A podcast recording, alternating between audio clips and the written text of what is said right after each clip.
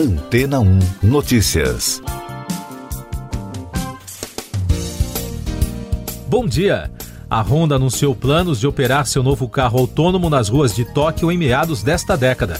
No ano passado, a montadora fechou uma parceria com a Cruise, divisão de carros autônomos da GM, para levar o modelo Origin para a capital japonesa como parte de seu programa Mobility as a Service Mobilidade como Serviço, em português. Com o anúncio da quinta-feira, tudo indica que a parceria entre as duas empresas está próxima de se consolidar.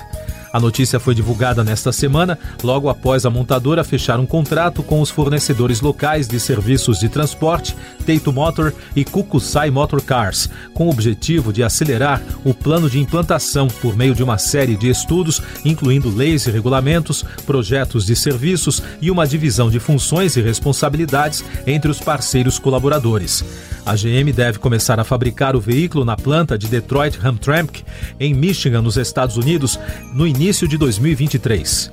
O novo veículo foi construído com base no Chevrolet Bolt, cuja produção está parada desde agosto passado por recall de segurança. O Cruze, que passa por testes em São Francisco, nos Estados Unidos, faz uso de mais de 40 sensores e tem uma visão de 360 graus para se mover pelas ruas.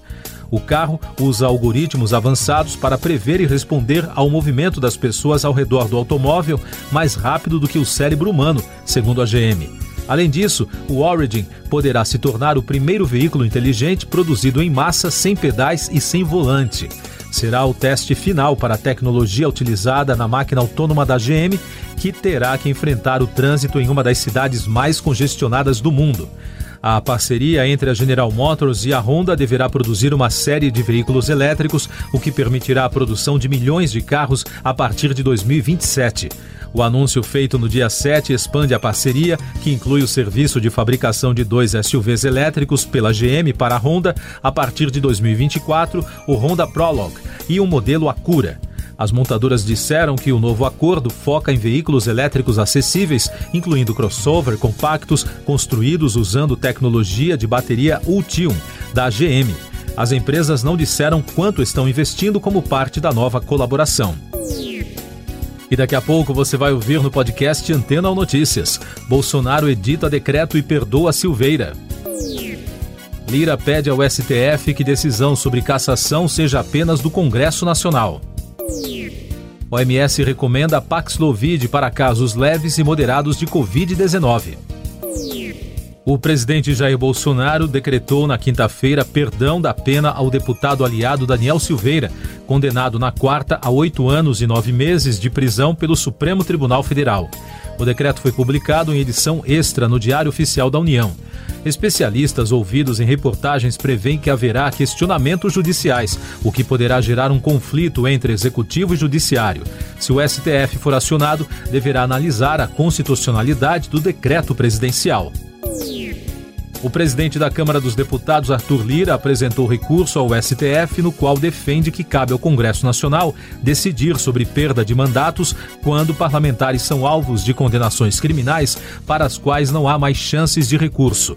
O documento foi apresentado contra uma decisão do ministro Luiz Roberto Barroso na ação que tratava da cassação do mandato do ex-deputado Paulo Feijó, no mesmo dia em que a corte decidia sobre a ação penal contra o deputado federal Daniel Silveira. Com isso, o caso de Feijó poderá ser levado ao plenário. A Organização Mundial da Saúde recomendou o uso do antiviral Paxlovid do laboratório americano Pfizer para pacientes com Covid-19 com sintomas leves e moderados, mas com maior risco de hospitalização. Segundo os especialistas da organização, o Paxlovid deve ser priorizado em relação ao Remdesivir do laboratório Gilead, à pílula Molnupiravir da Merck e aos anticorpos monoclonais. Essas e outras notícias você ouve aqui na Antena 1. Oferecimento Água Rocha Branca. Eu sou João Carlos Santana e você está ouvindo o podcast Antena 1 Notícias. Trazendo mais destaques nacionais, a Promotoria de Justiça de Tutela Coletiva da Infância e da Juventude da capital, do Ministério Público do Rio de Janeiro, avaliou na quinta-feira que o desfile de escolas no Sambódromo violou na quarta-feira normas de segurança que haviam sido determinadas com antecedência pela Justiça. No dia 20, uma menina de 11 anos sofreu um acidente com um carro alegórico na dispersão e precisou ter uma perna amputada. O Ministério Público de São Paulo informou em nota que o relatório final da Polícia Civil sobre as ações da operadora de saúde Prevent Sênior durante a pandemia será objeto de análise. Isso significa que a investigação da Força Tarefa sobre a empresa segue mesmo após o relatório da Civil isentar a operadora de planos de saúde de crimes no tratamento para pacientes com Covid-19 os números da Covid no Brasil. O país registrou na quinta-feira 86 mortes pela doença em 24 horas, totalizando mais de 662.500 óbitos desde o início da crise. A média móvel nos últimos sete dias é de 100, com tendência de queda. Também foram notificados mais de 17.100 novos casos, somando mais de 30 milhões e 300 mil. Com isso, a média móvel de infecções nesse período foi a 13.700, também com tendência de queda. Destaques internacionais no podcast Antena 1 Notícias. Na França, o presidente Emmanuel Macron ampliou ainda mais a vantagem na corrida presidencial e agora aparece com 57,5% das intenções de voto contra 42,5% da candidata de extrema-direita Marine Le Pen. A pesquisa do Instituto Ipsos se refere ao segundo turno das eleições francesas.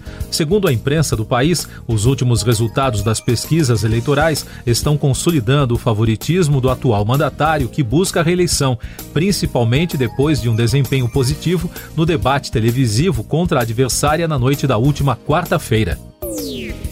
Destaque do jornal americano The Wall Street Journal: promotores franceses emitiram mandados de prisão internacionais para prender o executivo brasileiro Carlos Ghosn, além de outras quatro pessoas.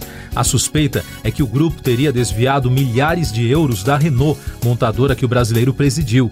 A fraude teria ocorrido por meio de uma concessionária de automóveis em Oman. Os governos de Austrália, Nova Zelândia e Estados Unidos expressaram preocupação com a segurança na região do Pacífico depois que a China assinou um acordo de cooperação militar com as Ilhas Salomão. O pacto assinado nesta semana criou temores de que a China possa tentar construir uma base naval no estado insular do Pacífico. As Ilhas Salomão rejeitaram uma proposta do governo australiano para impedir o acordo. Segundo as agências de notícias, a Austrália é o país que mais faz doações às ilhas. A guerra na Europa. O presidente dos Estados Unidos, Joe Biden, anunciou uma ajuda militar adicional de 800 milhões de dólares para a Ucrânia. A decisão inclui armas de artilharia pesada, obuses, 144 mil munições e drones. Segundo Biden, a Casa Branca e aliados estão atuando para fornecer toda a ajuda que o país precisa. Ele também questionou a notícia de que a Rússia já controla a cidade de Mariupol. A Rússia proibiu por tempo indeterminado a entrada em seu território de 29 personalidades americanas e 61 canadenses em represália pelas sanções impostas a Moscou pela ofensiva militar na Ucrânia. Mais cedo, também na quinta-feira, o governo da Rússia afirmou que capturou a cidade de Mariupol, a mais atacada desde o início da invasão. Já o presidente da Ucrânia, Volodymyr Zelensky, reconheceu que a Rússia ocupou maior parte da cidade, mas afirmou que suas tropas ainda controlam a outra parte da região. Destaques do noticiário econômico. O empresário Elon Musk, CEO da montadora Tesla, marcou um forte lucro trimestral nas metas de desempenho da companhia no valor de 23 bilhões de dólares. A fabricante de carro mais valiosa do mundo registrou receita e lucro no trimestre de março que superaram as expectativas no mercado financeiro dos Estados Unidos, pois conseguiu aumentar os preços em reação à inflação, compensando assim o impacto do fechamento de uma fábrica em Xangai, na China. No Brasil, o ministro Luiz Roberto Barroso, do Supremo Tribunal Federal, atendeu ao pedido do governador Romeu Zema, de Minas Gerais, e suspendeu o reajuste salarial para servidores da Segurança, Saúde e Educação. O processo foi apresentado após a Assembleia Legislativa Mineira aprovar uma ampliação do aumento salarial. A proposta inicial estabelecia um reajuste linear de 10% para todas as categorias, mas os deputados elevaram a proposta para as áreas de segurança e saúde em 15% e educação em 33%. Barroso considerou que a mudança feita não respeitou a Constituição nem as regras de responsabilidade fiscal. Siga nossos podcasts em antena1.com.br. Este foi o resumo das notícias que foram ao ar hoje na Antena 1.